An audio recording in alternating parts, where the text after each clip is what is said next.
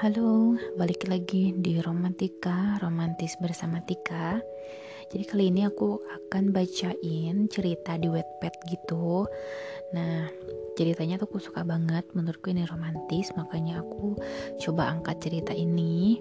Uh, nah, dia itu ini tuh totalnya ada 36 part. Jadi nanti aku bakal bikin 36 part ini uh, dan bacain buat kalian. Semoga kalian suka uh, kalau yang mau kayak udah nggak sabar nih boleh deh kalian nanti uh, baca sendiri di website judulnya itu Hold Me ya.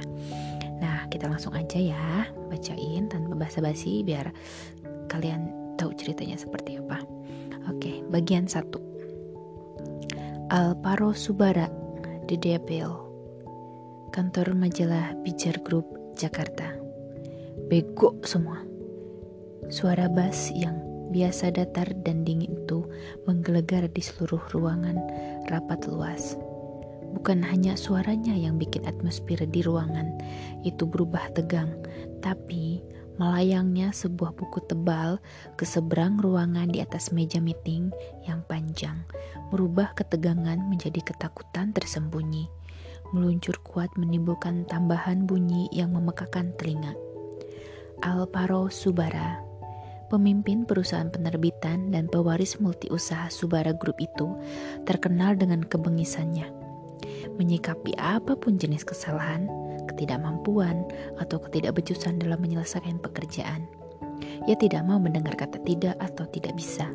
Ia sudah membayar mahal untuk gaji mereka, dan ia menuntut balik hasil kerja yang juga memuaskannya. Majalah ini bukan majalah fashion abal-abal, apa kalian pikir ini majalah fashion murahan? Ini edisi ulang tahun Bijar Group yang ke-20. Ara mengantuk meja keras penuh emosi. Berikan konsep yang menarik, elegan, dan cerdas. Saya tidak mau memakai fotografer murahan, model-model standar, atau apa pun yang menunjukkan kalau majalah ini cuma memuat berita gosip murahan. Kalian dengar? Suara Aro kembali datar dan dingin. Besok rapat jam 10. Jika sampai besok nggak ada kasih konsep yang membuat saya tertarik, kalian semua saya pecat. Ultimatum itu membuat yang hadir di ruang rapat itu menjadi pucat dan tegang. Aro langsung berdiri dengan kesal dan ekspresi dingin. Sekretarisnya Paul langsung berdiri dan mengekor dengan buru-buru menyamai langkah lebar Aro. Paul, panggil pemberi majalah bijar ke ruangan saya desa Arolalah. Ia menghempaskan tubuhnya ke kursi. Sudah hampir dua minggu ia menunggu konsep terbaik dalam rangka edisi ulang tahun grup majalah mereka. Tapi satu pun tak ada yang menarik minatnya. Semua terlalu biasa, seakan mereka menganggap enteng edisi ini. Baik pak, jawab Paul sambil mengangguk dan berbalik pergi. Aro duduk di ruangannya yang luas berinterior minimalis, canggih, dan bernuansa abu-abu juga biru dan hitam. Ia menunduk mempelajari draft perjanjian dan laporan-laporan yang menumpuk di meja kerjanya yang luas dan terbuat dari kaca berkaki besi bermotif Romawi. Ia harus menangani lima majalah yang ada di dalam grup majalahnya. Tanggung jawabnya yang ia emban 4 tahun terakhir ini kakeknya memberi tanggung jawab itu setelah ia berhasil memulihkan usaha Subara Group di bidang production house. Aro menginginkan puncak tertinggi di grup, jadi ia mengiyakan untuk memulihkan perusahaan yang bergerak dalam bidang penerbitan majalah ini. Yang ternyata dipenuhi beragam hal yang membuatnya terus menyukai bidang ini. Pergolakan penuh drama dan kreativitas yang ia sangat sukai. Tapi ia menginginkan posisi tertinggi di grup yaitu komisaris utama. Tentu saja saingannya adalah sepupu-sepupunya yang lain. Kakeknya pria keras yang menuntut hasil sempurna. Pria yang licik di balik penampilannya yang menua dan lebih tenang dibandingkan masa produktivitasnya yang keras dan efisien. Di sini dia diberi target supaya oplak grup majalah harus tembus ke angka 1 juta. Dengan pencapaian itu, kakek akan memasukkannya sebagai kandidat pengganti dirinya. Aro mulai obsesi memilikinya. Sialan, ia harus memilikinya. Ia sudah bekerja keras untuk perusahaan ini selama lima tahun. Paul memasuki ruangan sang pemberit yang sedang mengamuk pada anak buahnya. Wajah wanita cantik itu merah karena murka dan gemetar menahan kesal. Semua anak buahnya menunduk lesu. Maaf Bu Sekar, anak dipanggil ke ruangan Pak Aro. Paul memasang ekspresi datar saat diantar sekretaris wanita itu. Apalagi yang diinginkan iblis itu?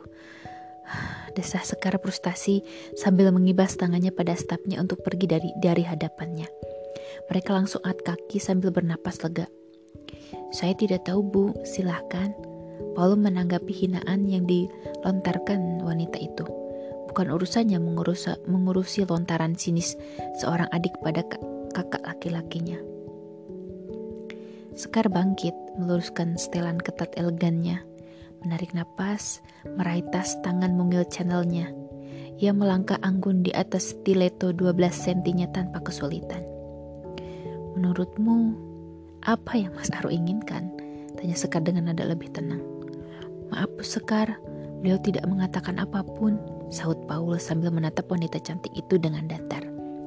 Mendampingi Arung selama 10 tahun telah membuatnya belajar untuk menyembunyikan emosinya muncul di wajahnya. Mereka naik ke lantai 20 tempat kantor Wizard Group berada. Ruangan kantor luas, bersekat rapi, bersih, dan teratur. Semua orang bekerja dengan tekun dan kecepatan yang sangat tinggi. Sekar tahu kalau kakak laki-lakinya menginginkan semua orang bekerja dengan cepat dan efisien. Ia benci melihat pegawai yang malas bekerja.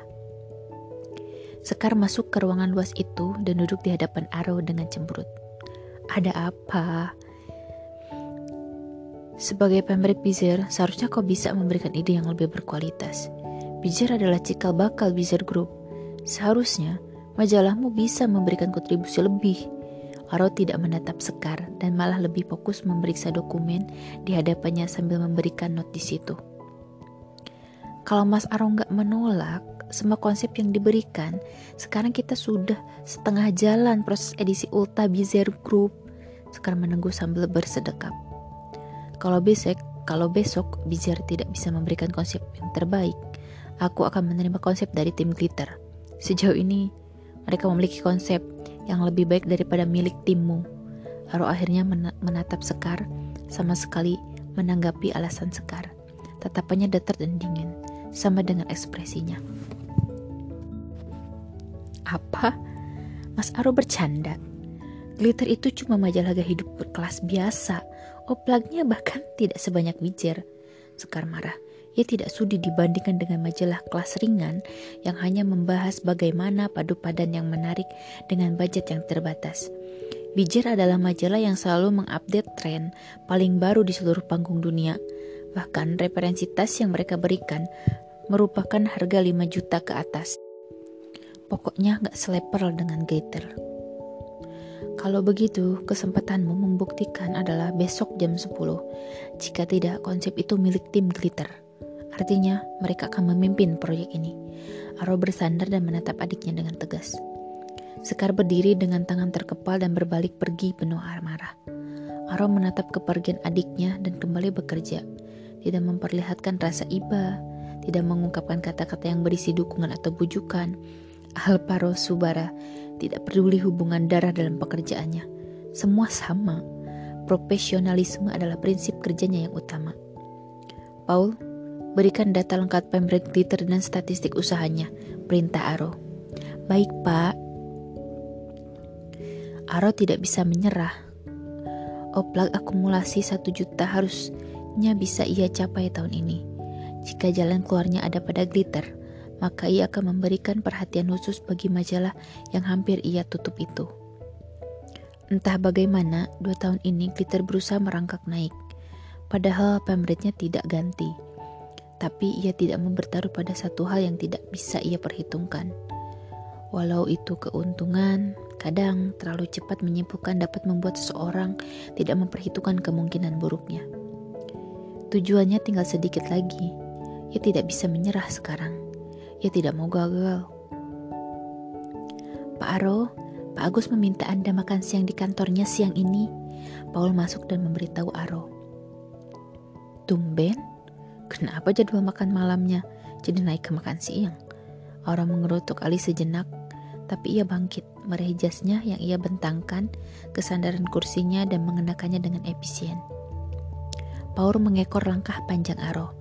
Tumbuh tinggi atasannya memiliki kaki panjang dan gerakan yang cepat dan efisien. Setiap ia melintas, tiap mata perempuan meliriknya dengan kagum, juga takut.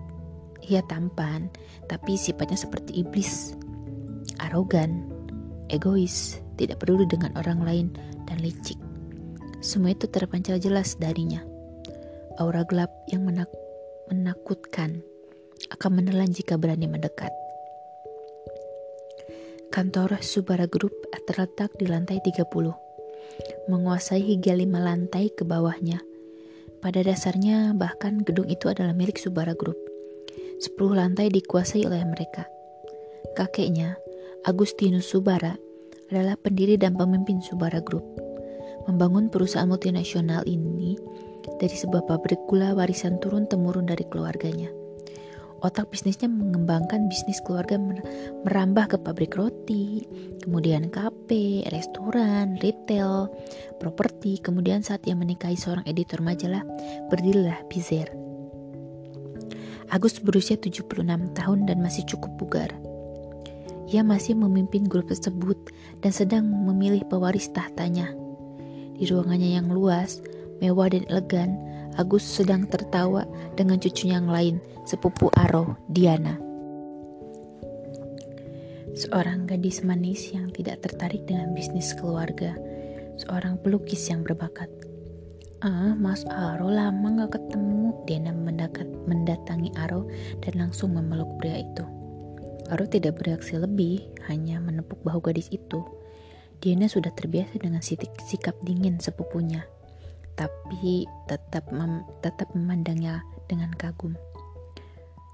Kenapa setiap bertemu makin ganteng aja sih mas? Orang mendengus dan mendorong kening Diana. Jangan menghayal, kapan kamu datang? Aro duduk di sofa di hadapan Agus yang tersenyum lebar menatap mereka.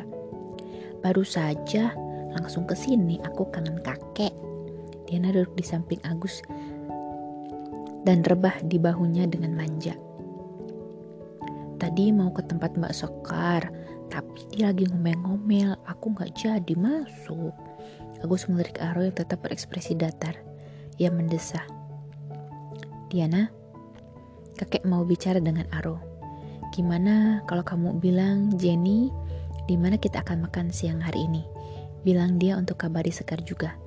Agus meminta Diana menemui sekretarisnya. Diana melirik Arus, Agus, dan Aro bergantian dan mengangguk sambil mengangkat bahunya. Ia keluar dan membiarkan keduanya di ruang luas itu. Aro, akhir-akhir ini kakek dapat kabar. Kamu terus merongrong semua pemret memberikan konsep edisi Ulta Bizar Group. Hingga detik ini, satu pun belum memuaskanmu. Ada apa? Agus mengamati bagaimana cucunya yang tertua itu begitu keras, tidak hanya pada dirinya, tapi juga semua pegawainya. Tidak ada kek, aku hanya menunggu konsep dari tim Bizar, tapi tim Sakar tidak bisa memberikan konsep yang terbaik. Besok sudah final. Jika ia tidak bisa memberikannya, maka aku sudah memilih tim glitter. Jika Sekar juga tidak mampu meningkatkan kinerja timnya, aku akan memindahkannya ke tim lain. Jawab Aro santai seakan ia tidak membicarakan nasib karir adiknya. Agus bersandar dan mendesah. Jangan terlalu keras pada dirimu, Aro. Santailah sejenak. Mungkin sudah waktunya kamu menikah lagi. Agus memberi saran. Jangan repot-repot, kek. Aku gak tertarik menikah lagi, sahut Aro dengan dingin dan ketus. Aku ingin kamu menikah dengan pilihanku. Itu syarat tambahan jika kamu mau posisi presidir Subara Group. Aku tidak bisa menyerahkan perusahaan pada pria yang tidak punya komitmen dan kestabilan. Terserah kalau kamu mau mundur sekarang. Jemari Agus mengetuk kepala tongkat kayunya yang berukir kibar api, logo keluarga mereka yang menatap Aro tajam. Kakek mengancamku. Aro menyipitkan matanya penuh kewaspadaan. kurang lebih, tapi ini demi kebaikanmu. Maksud kakek demi kebaikan bisnis, Aro mendengus. Agus menatap Aro dengan tatapan hangat. Ia tidak tersenyum, tidak menyangkal, tidak bereaksi lebih, hanya menatap Aro hingga ia gelisah. Aro, bisnis bukan lagi segalanya bagiku sekarang. Melihatmu bahagia, semua cucuku bahagia adalah harapanku. Bahkan jika itu mencarikan istri untukmu. Akhirnya Agus menyaut lembut. Aku bisa mencari perempuan milikku sendiri, tidak perlu dijodohkan. Sahut Aru ketus. Terakhir, kamu menikah. Hi perempuan yang kamu pilih, yang mengkhianatimu dan meninggalkanmu. Ya, ya, ya. Aku tahu kamu bisa memilih perempuan, tapi kakek ingin kamu menikah dengan pilihan kakek. Dia gadis yang menarik. Agus memutuskan. Aro melotot kesal pada kakeknya. Kakek sudah merencanakannya, bahkan sudah punya calonnya. Tapi pria tua itu tidak peduli dan kemudian berdiri sambil memanggil Diana untuk bersiap makan siang. Aro menatap kosong pada lantai marmer kantor kakeknya. Termenung akan masa lalu. Ia teringat mantan istrinya. Wanita cantik, sangat cantik. Hingga mata Aro tertutup oleh kecantikan fisiknya. Ia tidak melihat betapa egois, manipulatif, dan tidak setianya wanita itu. Ia pergi meninggalkannya demi pria lain. Ia bahkan menggugurkan anaknya. Mengetahui itu, Aru tidak mau lagi melihat wanita itu. Kamu dingin, introvert, membosankan tahu. Aku gak tahan hidup sama kamu. Aku mau kamu karena aku pikir kamu bisa membuat karirku melejit setelah kamu jadi dirut bizir. Tapi kamu malahan memilih ngurusin KP yang gak jelas. Kata-kata mantan istri itu menggema dalam pikiran Aro, menggerogoti hidup-hidup yang memang sulit mengekspresikan dirinya. Muram, dingin, pendiam adalah karakternya sejak dulu. Ia pikir wanita itu mencintai dan menerimanya apa adanya. Ternyata ia hanya mengincar harta dan posisinya. Karirnya sebagai modelah yang ia pentingkan. Aro tidak lagi percaya ada yang ada yang mendekatinya karena dirinya sebagai pribadi, tapi hanya karena apa yang ia miliki, uangnya dan kekuasaannya. Ia tidak percaya siapa pun lagi. Rapat jam 10 di Bijar Group. Aro memutuskan konsep yang dipakai adalah milik tim majalah Glitter. Konsep Back to Nature adalah pilihan yang cocok menurut Aro dan konsep itu juga disetujui sebagian besar tim lain. Saat masuk membicarakan budget, Ara mempertanyakan bayaran fotografer yang sangat mahal. Semua melirik pemret glitter. Budiman Gio adalah pemret glitter selama enam tahun. Ia menerima rekomendasi senior kreatifnya setelah menunjukkan hasil foto sang fotografer. Ia telah belajar menerima pendapat anak buahnya dan kemudian ia pelajari untuk pertimbangan Hasil fotonya sangat bagus, menarik, out of box juga, tapi juga sederhana. Fotografer ini memang masih baru di Indonesia, Pak. Tapi di luar negeri khususnya Eropa, Jepang, dan Korea, namanya udah sangat dikenal. Karyanya memenangi beberapa kompetisi foto di Perancis dan Inggris. Asli masih orang Indonesia, Pak tapi dia lama belajar di Eropa dan Jepang. Contoh karyanya saya lampirkan di presentasi kami. Budi bergerak menggeser, menggeser slide-nya ke file portofolio dan foto itu pun langsung membuat semua orang terkesima. Ini fotografernya, perempuan berusia 30 tahun. Victory Akbar, lahir di Jakarta.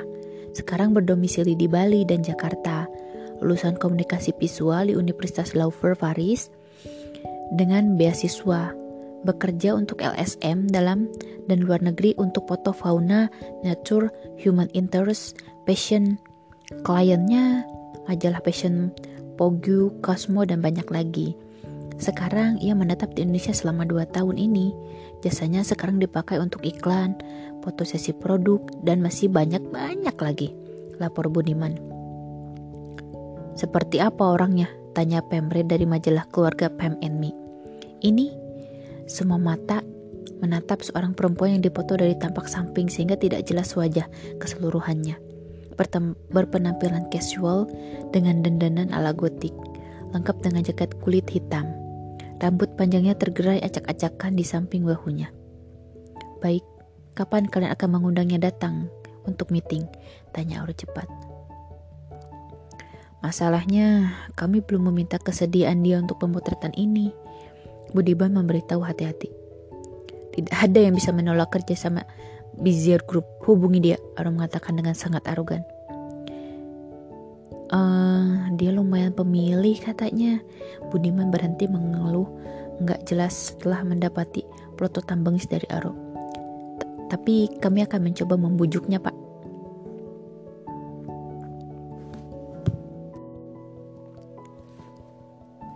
Bagus, tidak ada waktu lagi. Mulailah menjalankan rencana. Waktu kita sangat ketat. Baik, Pak, sahut Budiman dengan tegang.